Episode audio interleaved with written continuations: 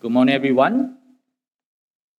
So good to see you. Uh, and thank you so much, Chun, for leading us in service, and Adrian and the music team for leading us in the songs.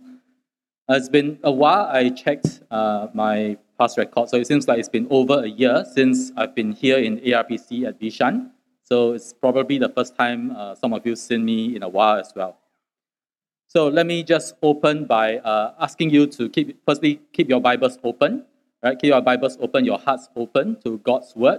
And we are looking at Luke chapter 19, verse 45 to 20, 21, verse 4. So it's a pretty long uh, passage of God's Word. We'll see how far we can go get along uh, in this. Okay, there's also an online e-bulletin where there's an outline. So if you might you want to download it, that might help you to follow the sermon a bit better as well. Okay, let me open by asking uh, us, what do you think about authority? What do you think about authority? And in particular, those who exercise authority over us. Here in Singapore, you could say that we are mostly compliant, right? right? So we are compliant to authority and we are afraid of breaking the law. And that is why all of us here are wearing masks, right? We're all keeping to eight people in a group, and we are doing safe entry everywhere we went. We are compliant as Singaporeans. Well, the Australian attitude towards authority, on the other hand, it has been called larrikinism. Larrikinism. And that is a proud national disregard towards authority. And some people ju- just take it to the extreme, right? So meet Prince Leonard Casley. Prince Leonard Casley of the Principality of Hutt River, which is the oldest micronation within Australia. I quote this CNN article from last August. Hutt River's origin as a micronation dates back to 1970, when the late Prince Leonard Casley claimed that he had exploited a legal loophole to create the principality in an isolated part of Western Australia, 500 kilometers north of Perth. It is more than twice the size of Macau, but populated by less than 30 people. The principality, though not officially recognized by the Australian government, acted like an independent nation. Its government, which is governed by Prince Casley, it grants visas and driver's licenses, issues passports, and currency, produces its own stamps, and flies its own flag. Hutt River is but one of many, many micronations within Australia, which has asserted sovereignty and rebelled against authority. But who says that all Singaporeans are compliant to authority? Remember, right after circuit breaker last April, there was this woman, right, who uh, in nearby Shunfu Mart, she refused to wear a mask. Calling herself a sovereign, she says this, she claims, It means I have nothing to do with the police. It means I have no contract with the police. They have no say over me. See, she didn't recognize any authority but herself. And perhaps there was, uh, she had some mental illness. But someone was arguing with her, and this man reasoned. This doesn't even make any sense. If you are a person in Singapore you, you have to follow the rules of Singapore. So, to borrow the title of Jack Neo's 2007 movie, Just Follow Law is our national motto, right? Now, how do you yourself deal with authority? Do you comply or do you rebel? And with God's authority in particular, how do you respond to God? And what will God do about illegitimate authorities who rebel against his authority. Today, we will see how the Lord Jesus deals with worldly authorities that rebel against God's authority. Here in Luke 19, verse 45 to 21, verse 4. And there are three confrontations that King Jesus will be having over worldly authorities. Firstly, the religious, and then the political, and finally, hypocritical authority. These confrontations are happening in Jerusalem, where the Jewish temple was and the sons of David used to reign.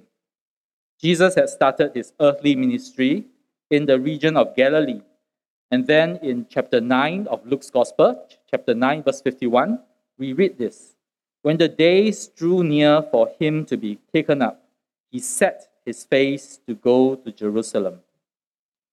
The days drew near for him to be taken up. Jesus knew that he had to go to Jerusalem to face confrontation with the authorities there, to die and to rise again, in order that he might be taken up to the Father. So from Luke chapter 9, verse 51 to chapter 19, verse 44, just before this passage, the Lord Jesus had been journeying from Galilee in the north to Jerusalem and teaching and doing signs along the way.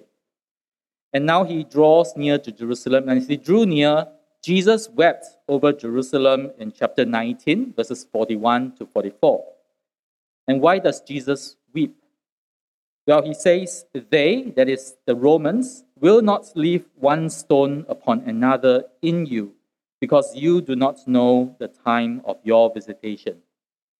See, Jesus, the King, is visiting Jerusalem, but God's people are going to confront him and reject him. And so, very soon, God will judge them for this rebellion. The Romans will soon destroy Jerusalem and its temple in around AD 70. And so Jesus wept over this disobedient city. In chapter 19, verse 45, Jesus finally enters Jerusalem after a very long journey. Now, if you were to come to Singapore as a tourist, where would be the first place that you would go to? Perhaps the Jewel, right? Since it is in the airport. And then your next stop may be Gardens by the Bay or Resorts World Sentosa. Well, the first place Jesus goes to in Jerusalem is not for sightseeing, it is the temple, because Jesus was not a tourist, he was a man on mission from God. The temple was the focal point of all life in Jerusalem, and it is where his first confrontation must take place. This first confrontation is over the issue of religious authority. So, in the words of the religious leaders to Jesus in chapter 20, verse 2, tell us by what authority you do these things, or who it is that give you this authority. What were these things that Jesus was doing? Well, in chapter 19, verse 45, we see once Jesus entered Jerusalem, the first thing that he did there was he entered the temple and began to drive out those who sold, saying to them, It is written, My house shall be, shall be a house of prayer, but you have made it a den of robbers. See, the Lord Jesus, King Jesus, expels the traders who were providing services for worshippers by first changing the Roman coins into acceptable temple currency. And secondly, by selling the sacrificial animals that they would need. But this trade was likely taking place in the so called court of the Gentiles. It, is, it can be carried on outside the temple compound, but instead they were setting up store in the temple compound.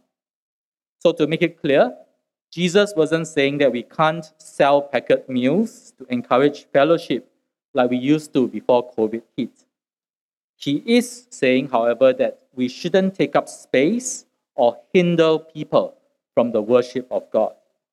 And so Jesus condemns them for turning God's house, which was to be a house of prayer according to Isaiah 56, verse 7, into a den of robbers, as in Jeremiah 7 11. Jesus saw the religious hustle and bustle in the temple as but a cover up a cover up for the true spiritual state of its leaders who were devoid of God and of love for his people. In verse 47, we see the second thing that Jesus was doing. He was teaching daily in the temple. The chief priests and the scribes and the principal men of the people were seeking to destroy him, but they didn't find anything they could do, for all the people were hanging on his words. See, Jesus' teaching in the temple was winning converts, fervent converts from amongst the people. but also fierce enemies among the religious leaders. The group here, the chief priests and the scribes and the principal men of the gospel, they made up the Sanhedrin, the Jewish ruling council, and they had decided to kill Jesus. So in chapter 20, verse 1, we read this. One day, as Jesus was teaching the people in the temple and preaching the gospel, the chief priests and the scribes with the elders came up and said to him, Tell us by what authority you do these things, or who it is that gave you this authority. The religious leaders were challenging Jesus' authority to drive out the traders as well as to teach in the temple. So today they might be asking him to prove which theological seminary did you graduate from? Which denomination ordained you as pastor? Who gave you the rights to do these things? Show us your credentials. Jesus responds with a very clever counter question in verse 3. I also will ask you a question. Now tell me, was the baptism of John from heaven or from man? This question puts the religious leaders in an impossible situation, a moral dilemma. See, and they discussed with themselves, saying, If we say from heaven, he will say, Why didn't you believe him? But if we say from man, all the people will stone us to death, for they are convinced that John was a prophet. Their internal discussion exposes the sheer hypocrisy of these religious leaders. In truth, they didn't believe at all that John the Baptist or the Lord Jesus were from God. But they dared not do, they did not say so because they feared the people. And this would be me if you were to ask me before the GE which party I'm voting for.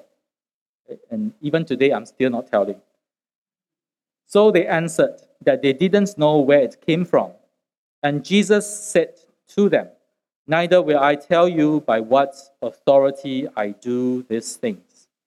And then Jesus began to teach them, to tell them the parable of the vineyard, which echoes Isaiah chapter 5, verses 1 to 7. And each character in this parable represents someone in Jesus' encounter here. First, in verse 9, we have the man who planted a vineyard and let it out to tenants and went into another country for a long while. This owner of the vineyard is God Himself, and the tenants are clearly the religious leaders. The vineyard represents Israel, God's people in the Old Testament, whom the religious leaders were to look after as God's stewards. And by the time Jesus finished the parable in verse 19, we find the leaders trying to kill him because they perceived that he had told this parable against them. The three servants who were sent to, to, to collect some of the fruits of the vineyard and they were mistreated by the tenants, they stood for God's servants, the prophets, who were often mistreated by Israel's leaders. And the beloved son here would then be the Lord Jesus, who was sent first, uh, who was sent last of all by God. Jesus predicts that the leaders will throw him out and kill him. And then God will come to judge and destroy them, giving the vineyard to others, whether these are Gentiles or the remnants of Israel or both. In this confrontation over religious authority, God will ultimately triumph, but it is at the costly price of his beloved Son, who will be rejected and killed by the leaders. Next, in verse 19 to 26, we see Jesus' prediction of his rejection by the religious leaders. It was fulfilled immediately in verse 19. Right? The, the scribes and the chief priests sought to lay hands on him at that very hour, for they perceived that he had told this parable against them, but they feared the people. So they watched him and sent spies who pretended to be sincere that they might catch him in something he said, so as to deliver him up to the authority and jurisdiction of the governor. What we see here is an unholy conspiracy against the Son of God, They were saying, This is the heir. Let us kill him so that the inheritance might be ours. But again, out of fear for the people who loved Jesus, who adored him, they dared not arrest Jesus or kill him themselves. Instead, these hypocritical leaders sent hypocritical spies who pretended to be sincere so that they might catch him in something he said. They wanted to, in Mandarin, we say, 借刀杀人, right? To borrow the execution sword of the Roman governor in order to murder Jesus. The ancient proverb says, the, the enemy of my friend, oh, sorry, the enemy of my enemy is my friend, right?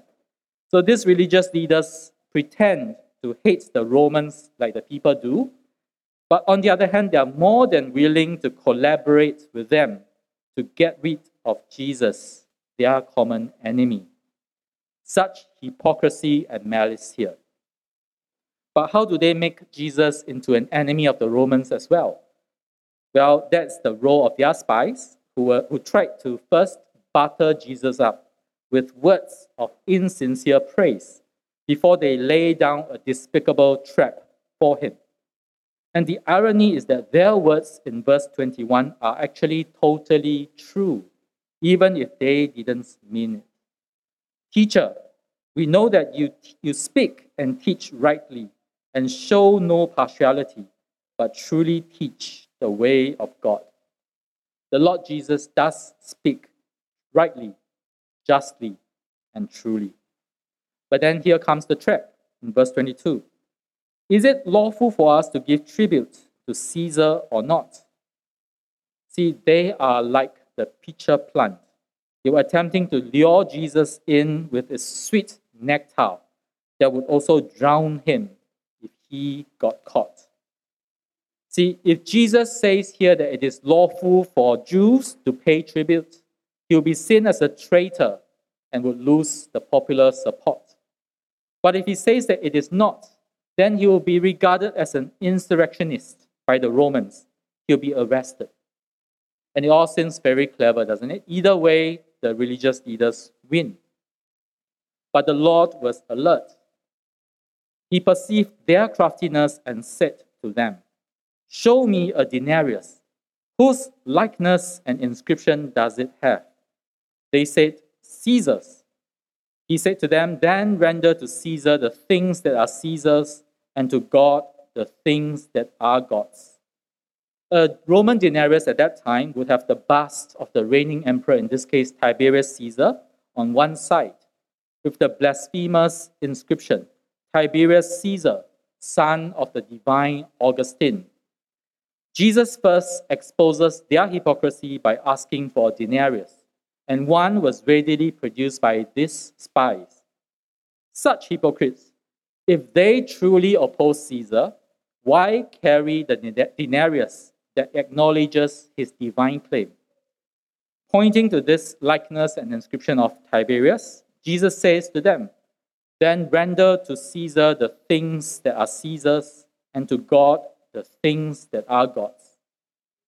I think Bible commentator Leon Morris sums it up very well. And so I quote from him Jesus' answer here left no room for an accusation of disloyalty to Caesar, but also stress loyalty to God. Jesus is saying that we are citizens of heaven and earth at the same time. But as we render to Caesar what is Caesar's, we must always bear in mind that Caesar's rights are limited. Caesar has no rights in God's domain. The Christian's first and overriding loyalty is always to God. Such authoritative words from the Lord Jesus, affirming the authority of God over political authority. So the result in verse 26 was this they weren't able in the presence of the people to catch him in what he said, but marveling at his answer, they became silent. And the religious leaders become silent very often in this passage.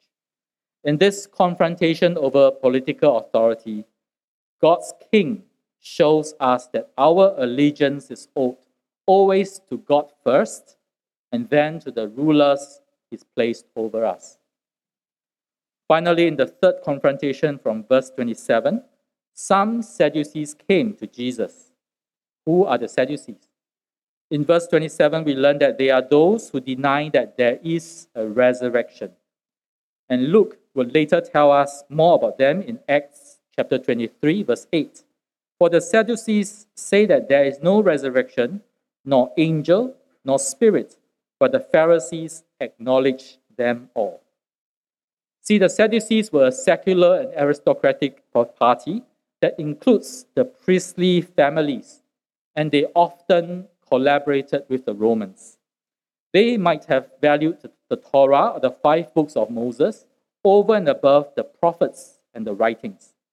On many issues, they were at odds with the sect of the Pharisees, which most of the scribes came from. They knew that Jesus, in terms of his doctrine, was closer to the Pharisees rather than to them. And so they wanted to challenge him as well. They posed Jesus a question which is based on the hypothetical scenario. So it'll be something like a trivia, right? Would you think of this? Would you rather have to say everything that comes to your mind or never say anything again?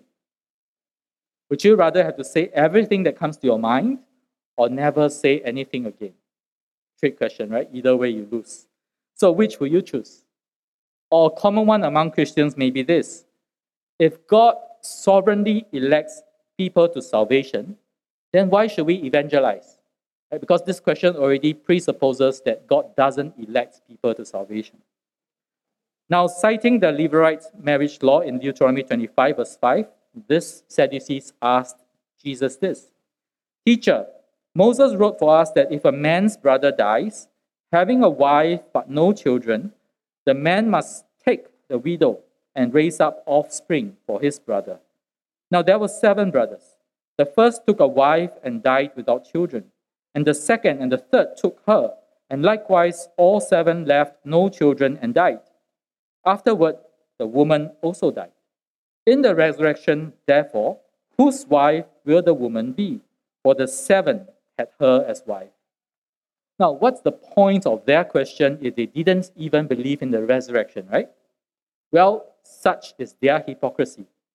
They want to prove their superiority and Jesus' foolishness by exposing the absurdity behind this belief in the resurrection.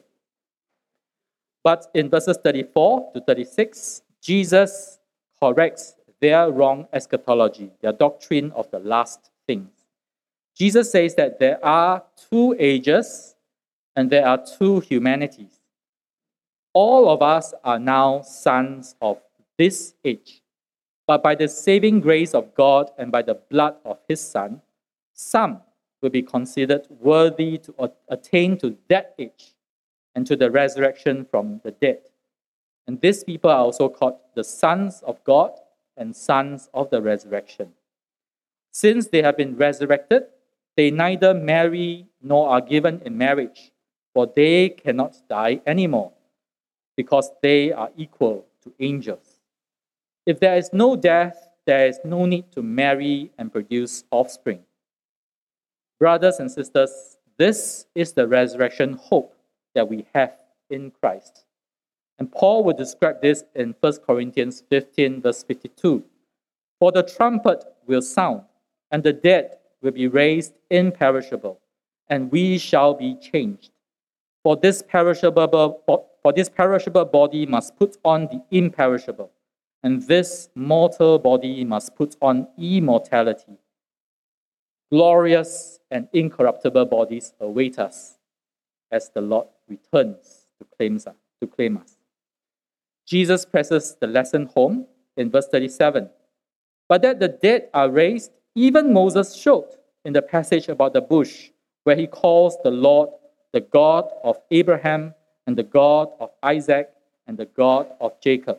That's in Exodus 3:15.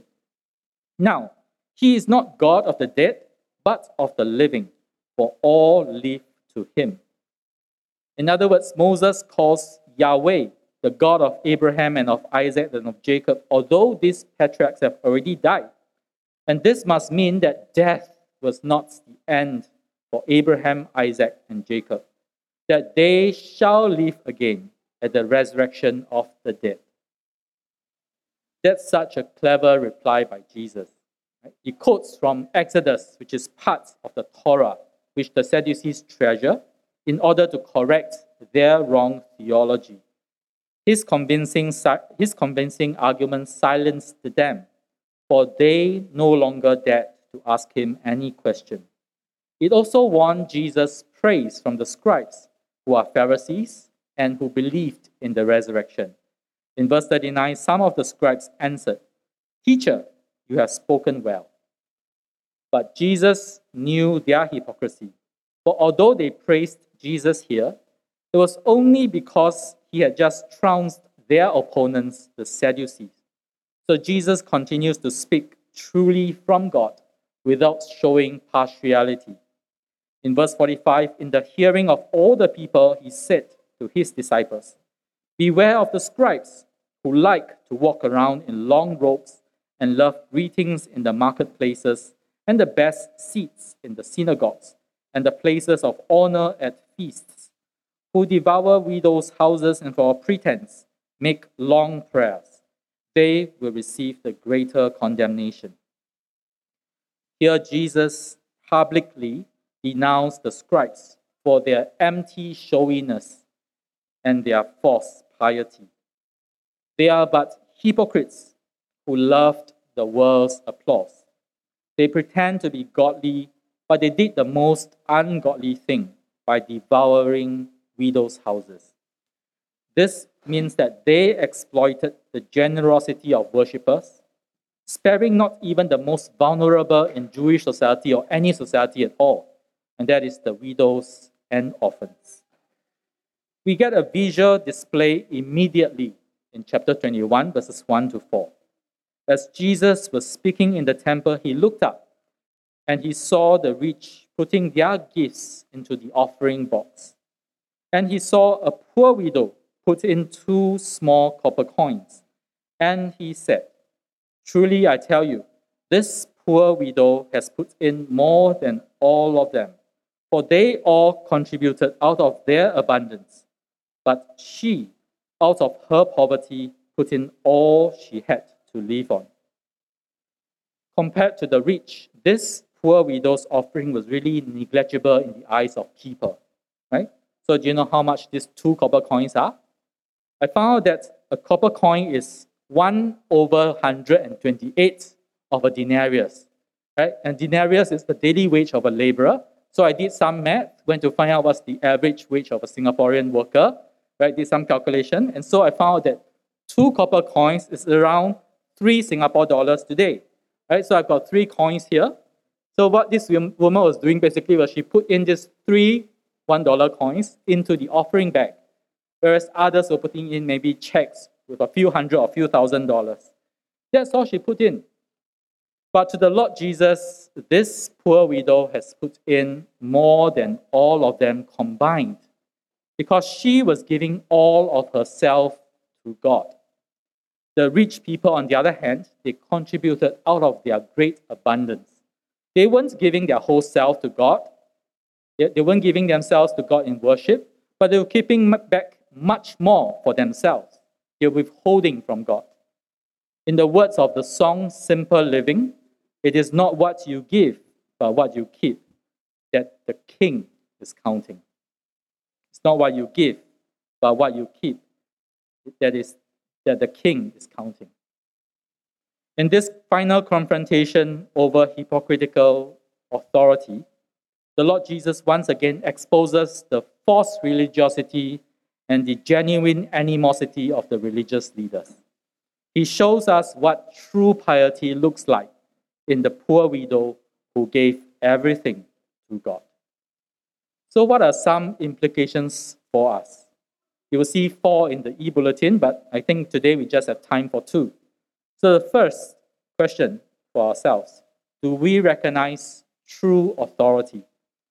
Jesus had warned earlier in verse 17 the stone that the builders rejected has become the cornerstone.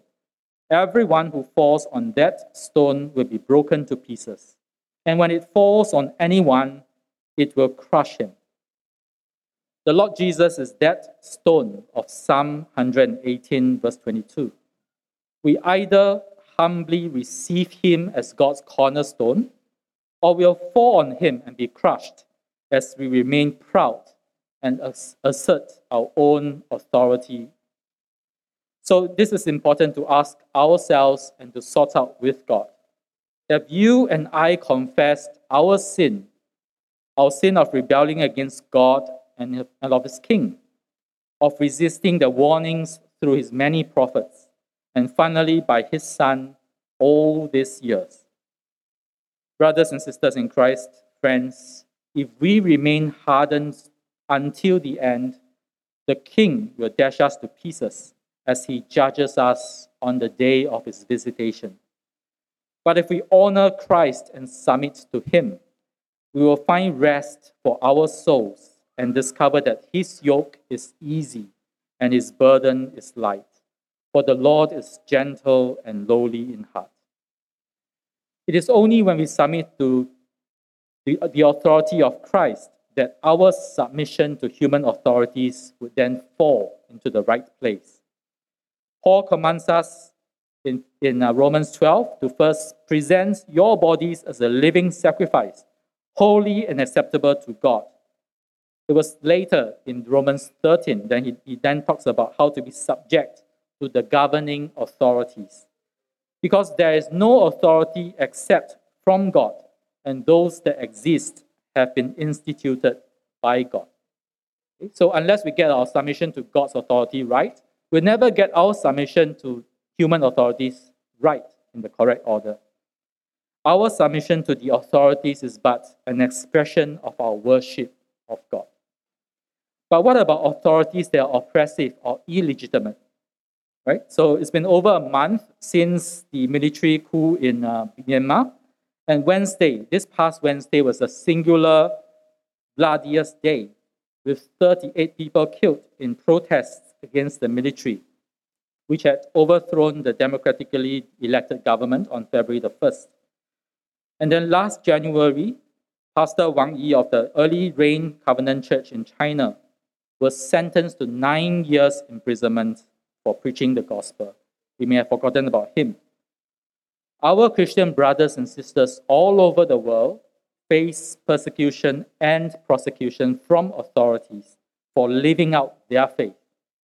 We may not be exempted here in Singapore very soon.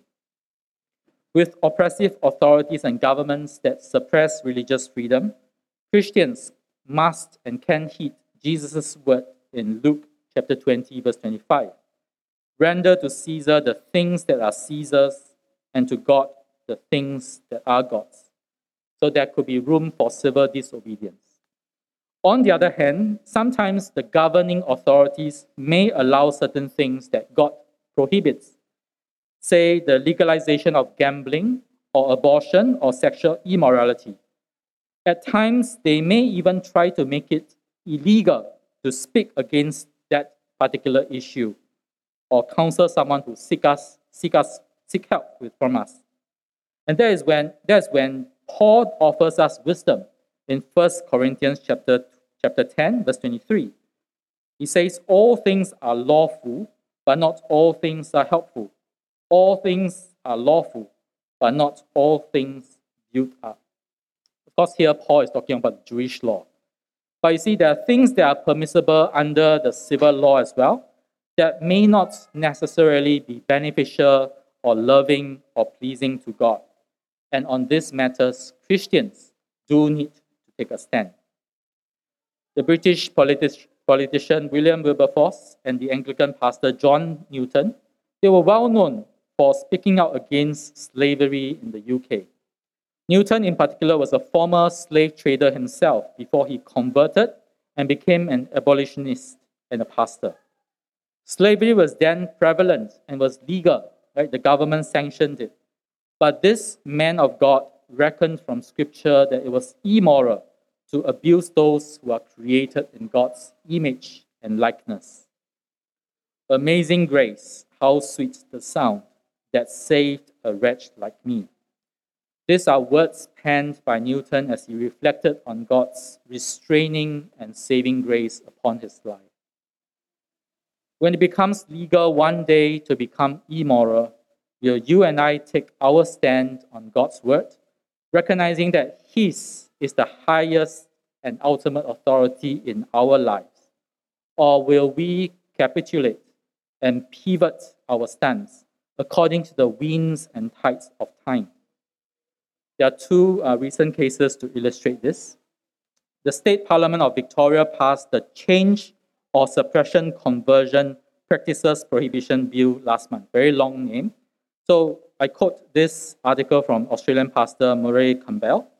He says this bill criminalizes prayer and conversation where one person aims to persuade another that pursuing certain sexual activity or change is not the best course of action. So basically, when this law is passed in Victoria, reading scriptures and praying for people, whether in small groups or one to one, from passages like Romans 1 and 1 Corinthians 1, will become outlawed and has become outlawed. Churches and ministries in Victoria will now have to navigate this. But I'm heartened to, to learn that many of them have chosen to remain faithful to God rather than to fear people. Christianity Today magazine reported this past Monday that Bethany Christian Services, the largest Christian adoption agency in the US, I quote, will now place children with LGBT parents for foster care and adoption across its operations in 32 states. Its president uh, Chris Palusky claims this. Bethany remains steadfast in its Christian faith will now offer services with the love and compassion of Jesus to the many types of families, including LGBT ones, who exist in our world today. This is a Christian group that has capitulated to public opinion and legislation rather than standing firm on God's word. When the time comes for us, brothers and sisters, will we choose to be on the right side of history human opinion? Or will we choose to be on the right side of eternity, on God's side? For the young ones, sometimes we may hear the advice of friends and it sounds very right. But we will learn through life that opinions are but shifting sand, right? Just as in the past it was fashionable to wear uh, skinny ties and then big ties, and then it keeps vacillating. Only God's word is bedrock and good soil for human flourishing. So let us build our lives on Christ, the cornerstone. Second, do we practice true piety? The Lord Jesus has the sternest warnings for those who like to appear pious or religious, but are really hypocrites. In chapter 20, verses 46 to 47, he warns Beware of the scribes who like to walk around in long robes and love greetings in the marketplaces and the best seats in the synagogues and the places of honor at feasts, who devour widows' houses and for a pretense make long prayers. They will receive the greater condemnation. There's nothing the Lord hates more than religious hypocrisy. In the Sermon on the Mount in, in Matthew 6, Jesus warns against giving, praying, and fasting like hypocrites, of practicing your righteousness before other people in order to be seen by them. In Luke's gospel, he pronounces woes on the Pharisees and teachers of the law in Luke 11 for their overzealous law keeping and law imposition on others.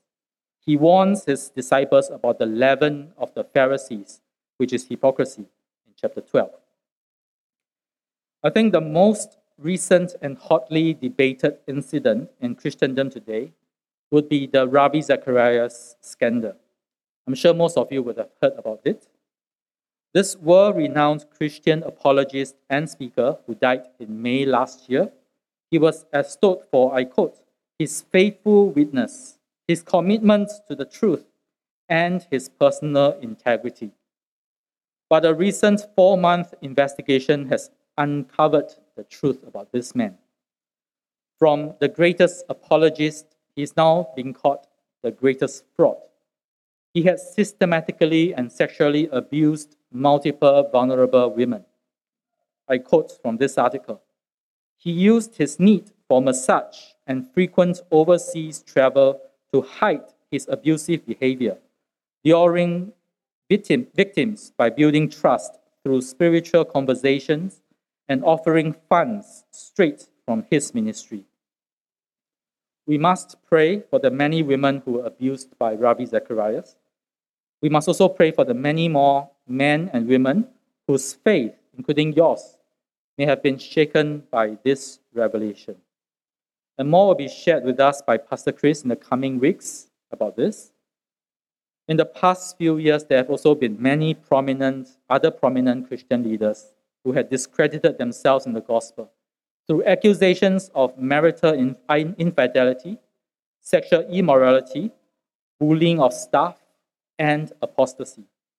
But before we point the finger at Ravi Zacharias or these leaders who have fallen along the way, we must first examine ourselves, lest we miss the lock in our own eyes.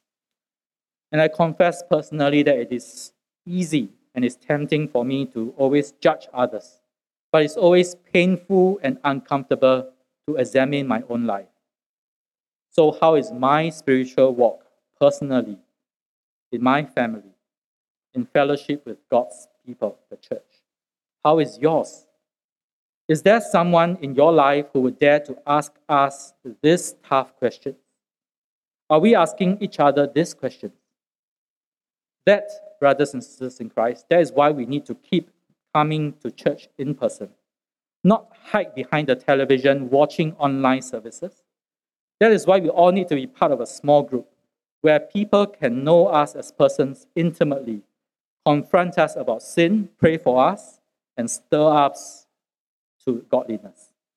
Perhaps that is why these Christian leaders fell, because they lacked this due to their busy travel schedules and their prominent profiles. So, brothers and sisters in Christ, let us consider how to stir up one another to love and good works, not neglecting to meet together, as is the habit of some, but encouraging one another, and all the more as you see the day approaching. Now let's close with what we began with the principality of Hutt River. In short, it just doesn't exist anymore. Quoting from the same article, when Prince Leonard died in February last year, he left behind an enormous tax bill which forced his son and successor, Prince Graeme Casley, to announce last week the principality would sell its land to pay the debt. Casley told CNN he was devastated to dissolve the micronation. It's very sad watching your father build something up for 50 years and then you have to close it down, says Casley. They are very harsh times economically and health wise around the world due to COVID, and we are feeling it too. Right? Something that lasts for 50 years closes because of COVID. See, our human efforts to be autonomous and independent from God will all ultimately fall and fail, like this experiment of Hutt River. We'll either be forced to acknowledge our spiritual bankruptcy, surrender to God's sovereignty, and flee to Christ alone for our salvation, for his righteousness that makes us right with the Father, or we will stubbornly continue to reject his authority and finally stand before his judgment throne to be condemned as his rebels. Like the religious leaders, on that day we will then be silent before our just and holy God. So now I exhort us to kiss the Son, lest he be angry and you perish in the way, for his wrath is quickly kindled. Blessed are all who take refuge in him. Let's go to God in prayer. Our Heavenly Father, thank you for your word that warns us and exhorts us. Help us to render to Caesar the things that are Caesar's, and to you the things that belong to you. Bring us under the reign of Jesus Christ, the King of kings and Lord of lords. Convict us of our rebellion and resistance to your reign over us. Help us know and acknowledge Christ alone as our Savior, Master, and Lord. For worthy is the Lamb who was slain to receive power and wealth and wisdom and might and honor and glory and blessing. Amen.